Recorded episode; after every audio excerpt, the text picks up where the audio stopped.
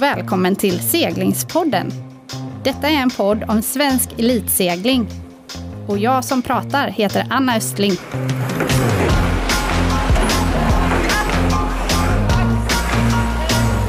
Seglingspodden presenteras i samarbete med Helly Hansen.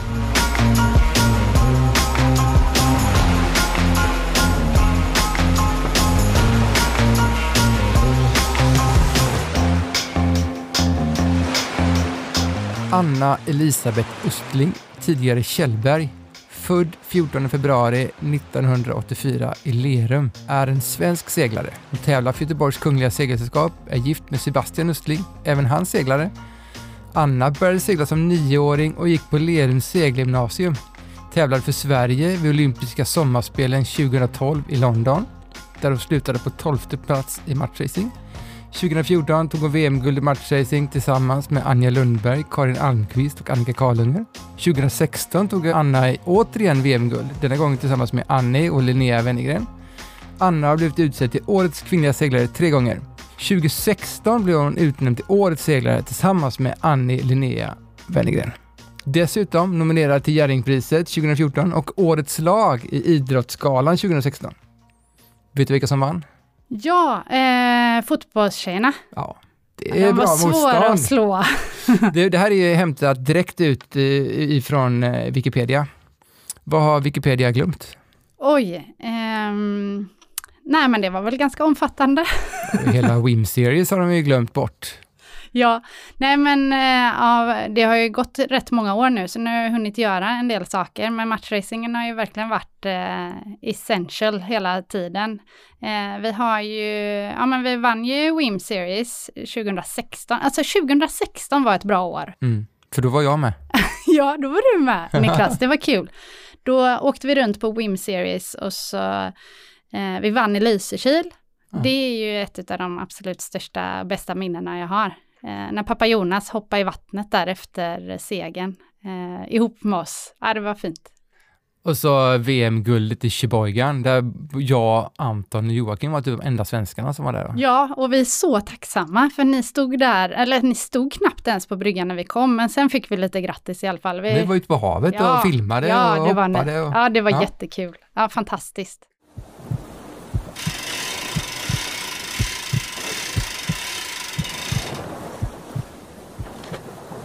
Wikipedia har ju sin bild av, av dig uppenbarligen och tydligt är ju att vi kan eh, kanske fylla på med lite information här i Wikipedias värld. Men dra den snabbt, hur såg din och hur ser din karriär ut? Ja, men eh, liksom ganska många ändå så började jag eh, i ung ålder på seglarskola. Eh, och det var väl egentligen mer eh, lägerskoj. Eh, det var på Aspen i Lerum. Och jag fastnade nog ganska omgående och tyckte att det var superkul. Eh, både att vara på vattnet men främst att det var skoj på land. Eh, jag var alltså långt ifrån någon stjärna när jag var yngre.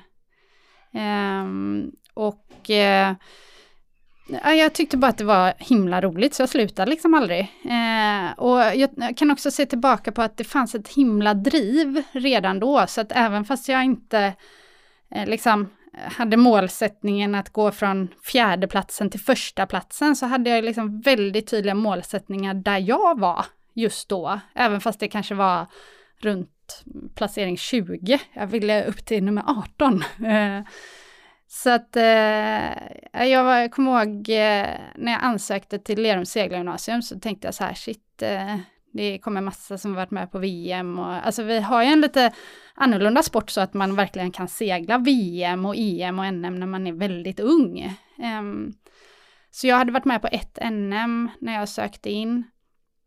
Eh, men jag var nog jädrigt beslutsam på det mötet där. Jag kommer ihåg jag hade möte med Thomas Ram och eh, Anders Perrols och liksom sa jag ska gå här. Eh, och så fick jag en plats. Eh, och det var ju fantastiskt bra för min utveckling i alla fall. Eh, däremot var det extremt mycket segling och eh, kantades lite liksom på slutet av gymnasietiden där med liksom ja, lite problem med att äta bra och liksom det är mycket i livet som händer. Eh, så när jag tog studenten var jag jättefed up. Tänkte nu, nu gör jag något annat. Så vad, det, vad seglade du då under gymnasiet? ja men då seglade jag e-jolle och det var ju en OS-klass för tjejer. Men ja, du vet, jag vet inte, jag var för lätt. Så fort det blåste så blåste jag bort. Eh, jag var väldigt snabb i lättvind.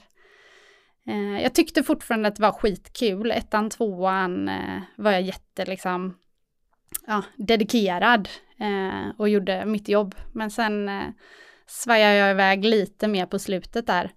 Ehm, men efter gymnasiet så gjorde jag annat. Då var jag ute och reste, jag gjorde lumpen, jag gjorde liksom andra saker som jag bara, jag behöver bort lite.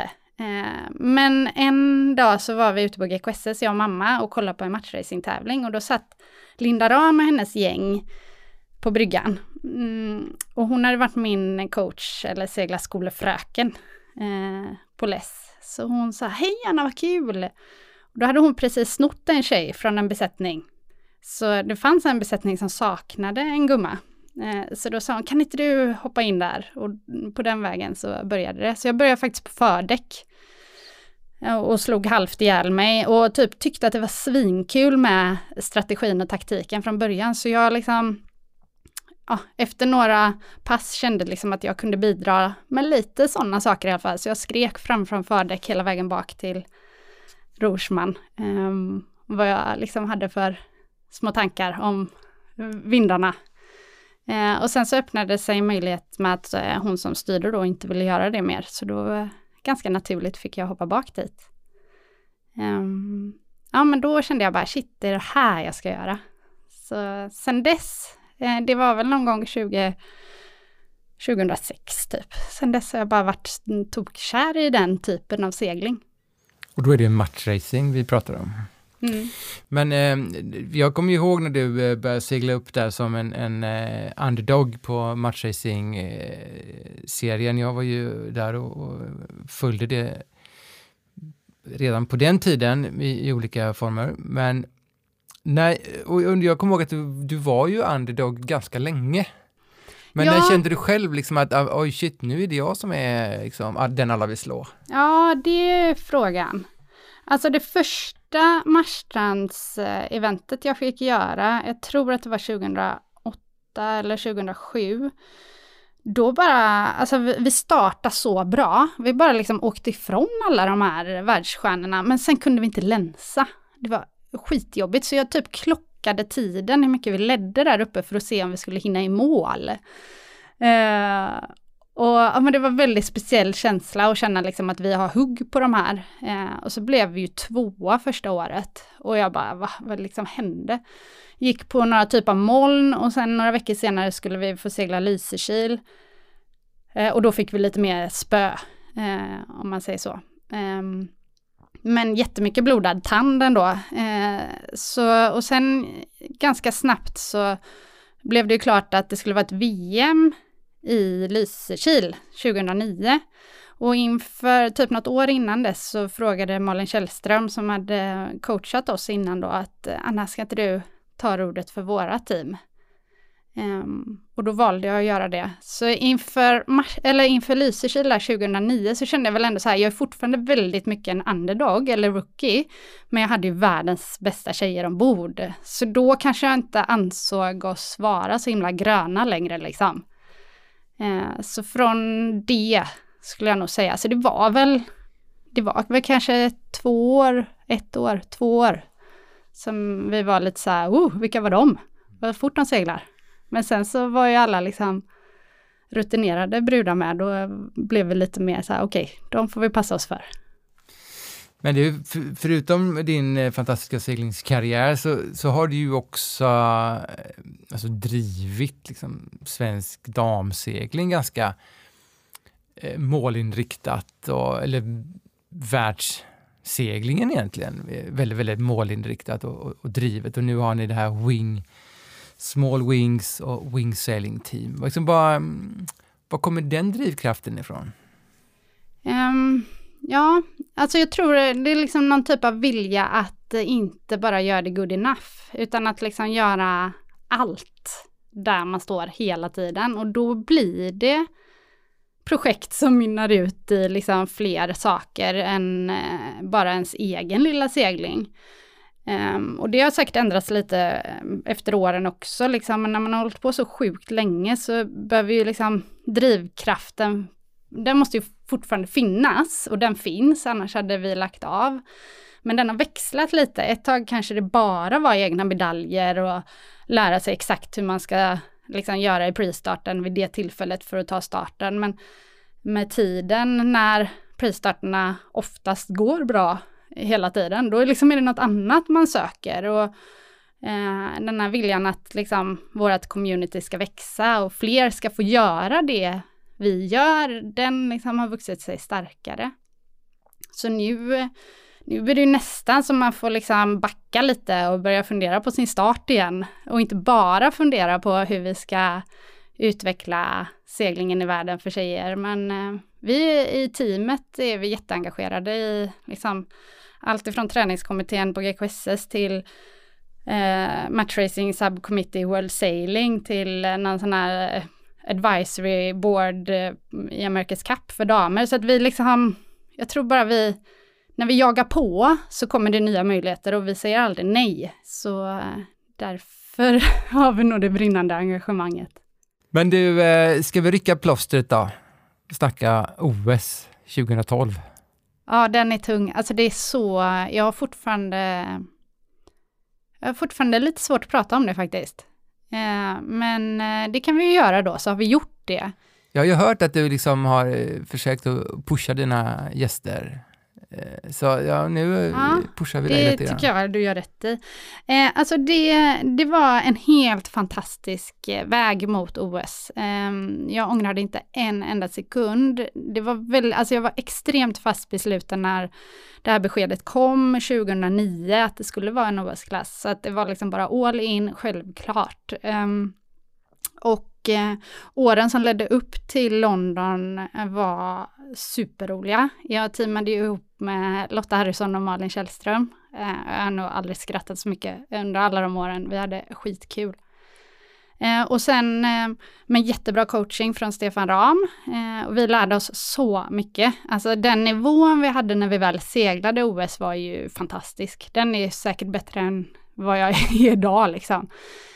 Men ehm, ganska precis ett år innan OS så eh, tränade vi hemma i Långedrag och så fick jag bommen i huvudet eh, och åkte på en sån dunderhjärnskakning och den höll i sig, eh, alltså tre, fyra år, men den påverkade definitivt i hela sista året. Um, och jag kanske inte ska skylla på skadan när det gäller resultatet på OS, men det var ändå på något sätt sattes, liksom, allt sattes lite ur balans. Uh, jag mådde inte jättebra.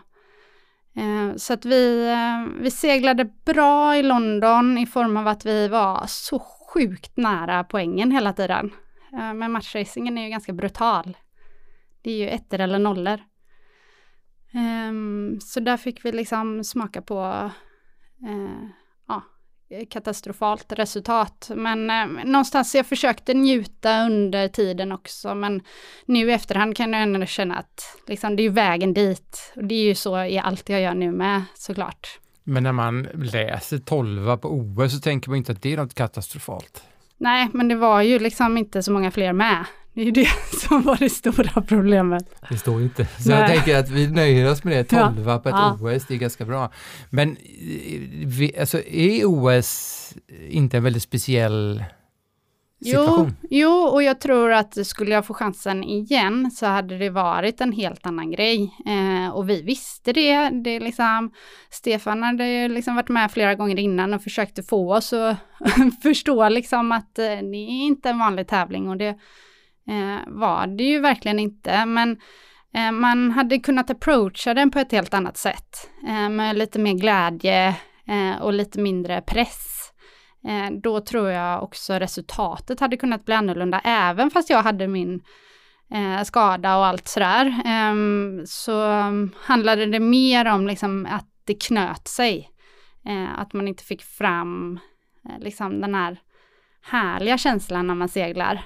Um, men igen så känner jag ändå så här, det vi gjorde på banan och alla duellerna, det var grymt. Eh, så det brukar jag liksom, det tänker jag på ibland. Eh, Och sen framförallt hur kul det var att vara med i hela truppen, eh, landslaget, hela den vägen dit och få segla med Malin och Lotta som var liksom stora idoler för mig bara några år innan. Um, så det gick ju ganska fort där kan man väl säga. Jag typ steppade ju in och började styra typ 2008. Det var inte så många år um, och jag var ganska ung. Um, men ja, men lite mer så här, inte ta det som en klackspark kanske. Det är klart man måste ta det på allvar och jag, det läggs ju mycket pengar i det så det är klart att det blir eh, allvar. Uh, men ehm, det blir väldigt tydligt, hon som vann, spanjorskan, de var ungefär på våran nivå eh, innan, hade inte vunnit någonting innan. Men man bara liksom såg hur de flowade igenom, hur de garvade och hade kul. Um, så skulle jag få göra om det så hade jag gjort det lite mer så.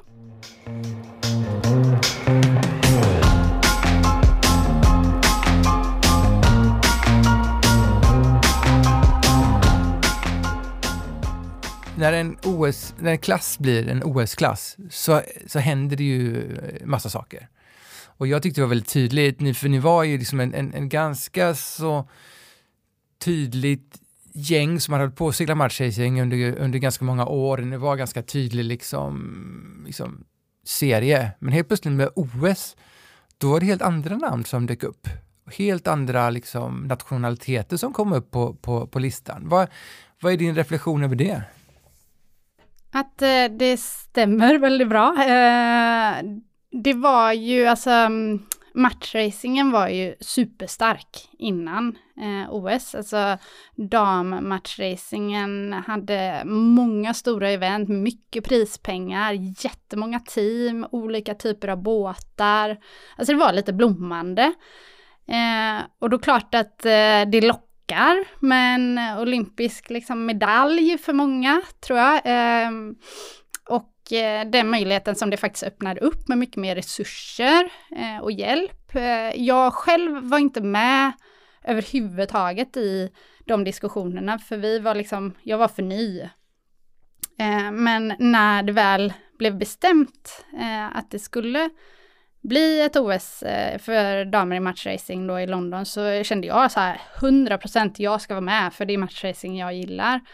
Och vi var väl några som kände likadant. Claire eh, från Frankrike, Lucy, ehm, eh, australiensiskorna, Spittil och så det, det, var ganska många i början. Eh, tyskan Silke Hallbruck. Nästan alla klev över. Eh, i alla fall alla nationer hade några som klev över. Ehm, och och eh, sen började det liksom en annan fas i att man blev väldigt båtspecifik då. För det var ju ett tag snack om det skulle kanske inte bestämmas vilken båt det skulle vara och sådär. Men det gjorde man ju ganska tidigt ändå. Eh, och så in med alla resurser. Eh, så att det är klart det blev väldigt stor skillnad. Men jag skulle säga att nivån på matchracing-racen de, den blev helt enormt grym. Det var svinkul att segla. Det var så små marginaler så du kunde liksom inte ens andas för då blev du omseglad. Så det var en väldigt häftig resa att få vara med om.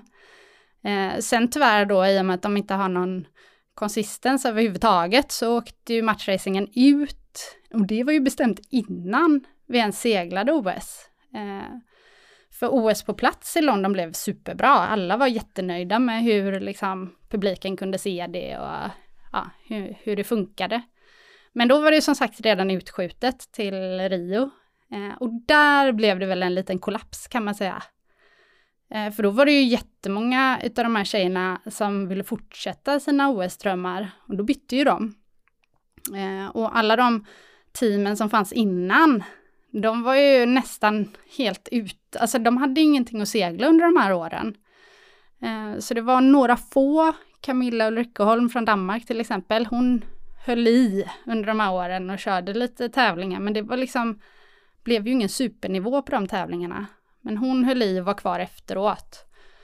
Eh, Lucy var kvar efteråt till viss del och, eh, och sen så har det ju tagit tid att bygga upp det igen. Eh, så att det finns ju rätt många som säger att det var kast för våran sport. Eh, för mig personligen så tycker jag det var helt magiskt. Det var liksom en upplevelse som man inte hade fått annars. Eh, men ehm, ja, svårt att säga om den dippen hade kommit ändå eller vad, liksom, vad det är som gör det. Ehm, men ehm, nu är vi under uppbyggnad. Ja, men, men det jag skulle, man, man skulle nästan kunna säga att det finns OS-seglare och så finns det seglare liksom. Och att det är lite olika inriktning egentligen. Ja, och det blir ju så i och med att det är Alltså vi gick ju från att segla vid sidan av våra jobb och hela den här biten så som vi gör idag gjorde vi innan OS och sen så när det blir en OS-gren så det finns liksom inte utrymme för ett litet sidojobb ens utan det är ju 100 procent och mer därtill. Eh, och det är ju, alltså det kan ju, det lockar ju väldigt många. Du har ju chansen att vara liksom heltidsseglare om du seglar en olympisk klass som du faktiskt inte riktigt har i några andra klasser direkt och eh, särskilt inte om du är tjej idag.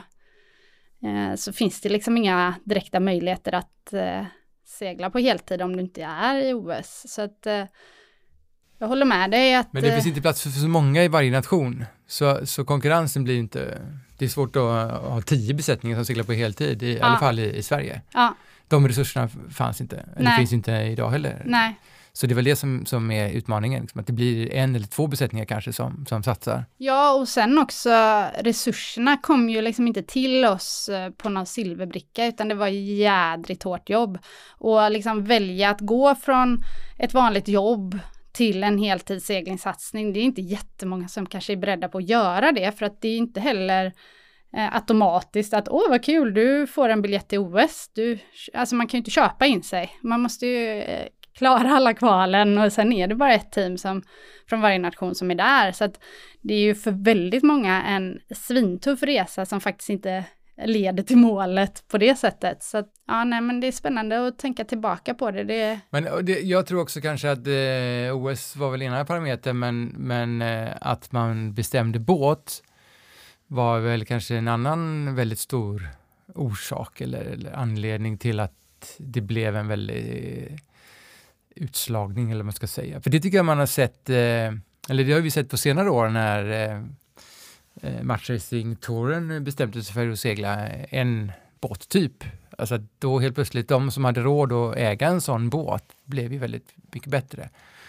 Och eh, det är klart att kostnaden för eh, de som ska hålla på blir ju väldigt mycket högre.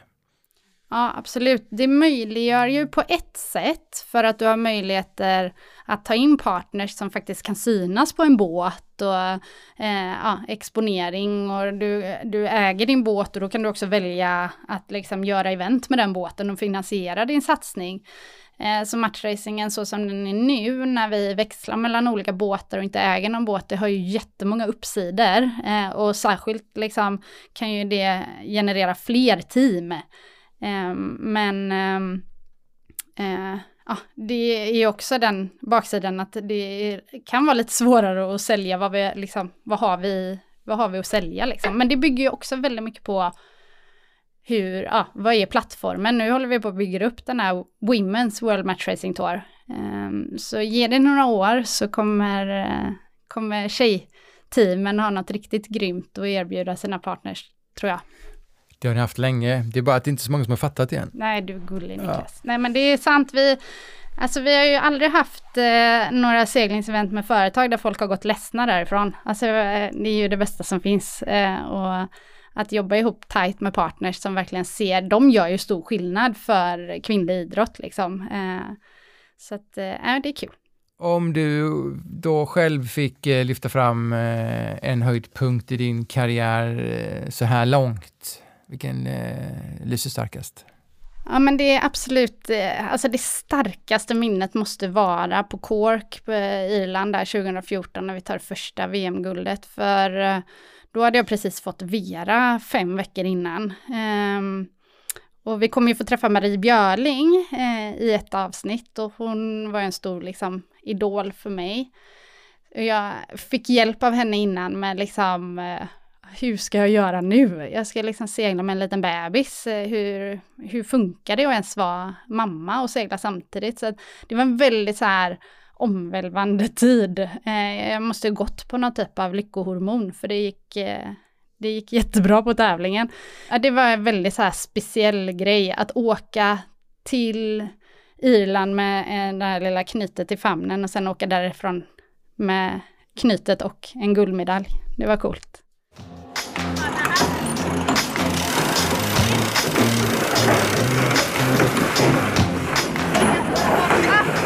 Du, nu är det ju eh, eh, inte bara då eh, Sveriges främsta kvinnliga seglare och även Sveriges främsta seglare skulle jag säga i jättemånga sammanhang. Du är även poddare nu. Ja, helt sjukt. Alltså jag tänkte på det här om dagen att jag gillar ju liksom att lära mig nytt. Eh, vi, eh, mm, vi spelade ju in ett avsnitt med Kyle där han berättade också att typ när han var yngre så, ja, man hade liksom det här drivet och bara matade på, men sen när man blir äldre så börjar man liksom känna så här att shit, det är att lära mig massa saker som jag tycker är skitkul. Och det är bra med seglingen, för där kan vi liksom aldrig bli fullärda känns det som. Men också väldigt bra med poddandet, för jag kan ingenting om detta och jag eh, tycker det ska bli superkul, både att få typ lära känna alla de vi kommer ha här, ehm, och det kommer ju alla som lyssnar också få göra. Det tycker jag ska bli väldigt kul med den här resan. Men också att bli bättre. Eh, jag tror att de första, säg, säg kanske de första tio gästerna, de får vi nog bjuda om. När vi har lärt oss lite mer hur man ställer frågor och att man inte avbryter och sådär. Jag tänker att du har världens chans också att tanka av dem liksom deras bästa liksom, taktiska tips och liksom bara liksom, samla in allting i din bok här när du gör nästa OS-satsning så ja. har du liksom alla ja, det är så de vi bästa tänker. tipsen ja, med dig. Detta var liksom the road to, ja.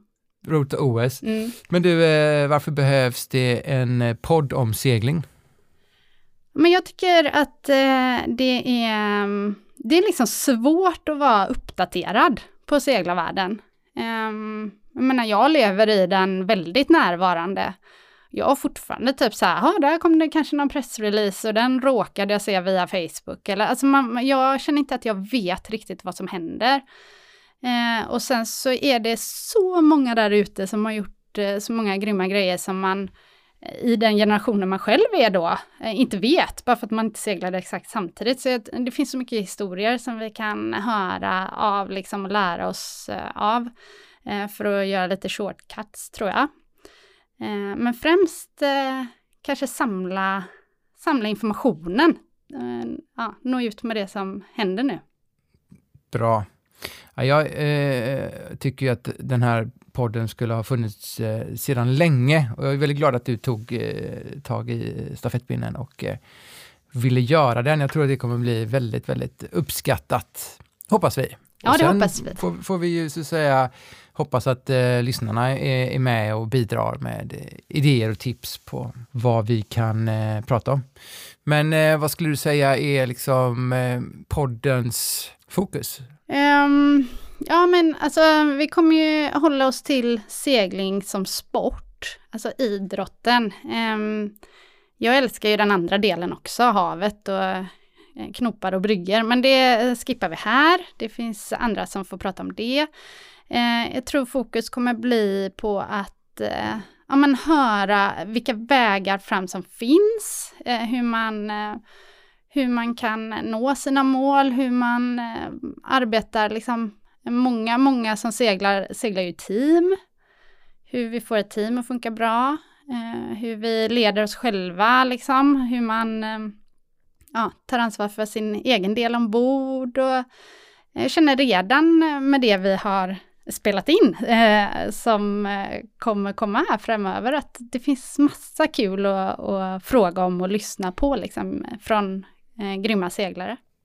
Jag som har suttit bredvid och lyssnat lite nu då på dina första eh, avsnitt tycker ju att det är, händer någonting i rummet när det är seglare på så pass hög nivå som pratar med varandra. Man hör ju att ni ganska snabbt liksom går in i eh, era professionella roller. Det tycker jag är väldigt spännande att få ta del av liksom, när ni som, som seglare pratar med varandra. Ja, nej, men det ska bli kul. Jag hoppas, eh, vi tar gärna emot eh, feedback. Som sagt, eh, ni får inte vara för hårda nu i början på eh, öppna och stängda frågor och hit och dit. Eh, vi kommer utveckla det, men jag hoppas att vi får fram gästerna på ett spännande sätt, liksom att de får eh, berätta sin historia. Det finns eh, så mycket kul att lyssna på. Och om det är då någon där ute som känner att den här personen har ni ju missat, skicka ett eh, PM eller mail eller röksignaler eller något annat till oss så att vi liksom kan fånga upp de här personerna. Yes, vi ska ut och hova in dem. Ja. Du, jag tror att vi, det, det är inget snack om att det finns en sjö av uppslag att prata om i, i den här poddserien. Så det här kommer ju bli riktigt roligt. Ja, verkligen. Så eh, välkomna ni som lyssnar och var med, tyck till och eh, haka på den här resan. Vi har bara börjat nu. Ja, men Anna, då tycker jag vi kör. Ja, så kul. Och jag som haft äran att få intervjua stjärnan själv här i första avsnittet heter Niklas Axede och är producent här på fredag. Och vi har ju ett enormt seglingsintresse och är så glada att få vara en del utav denna podd.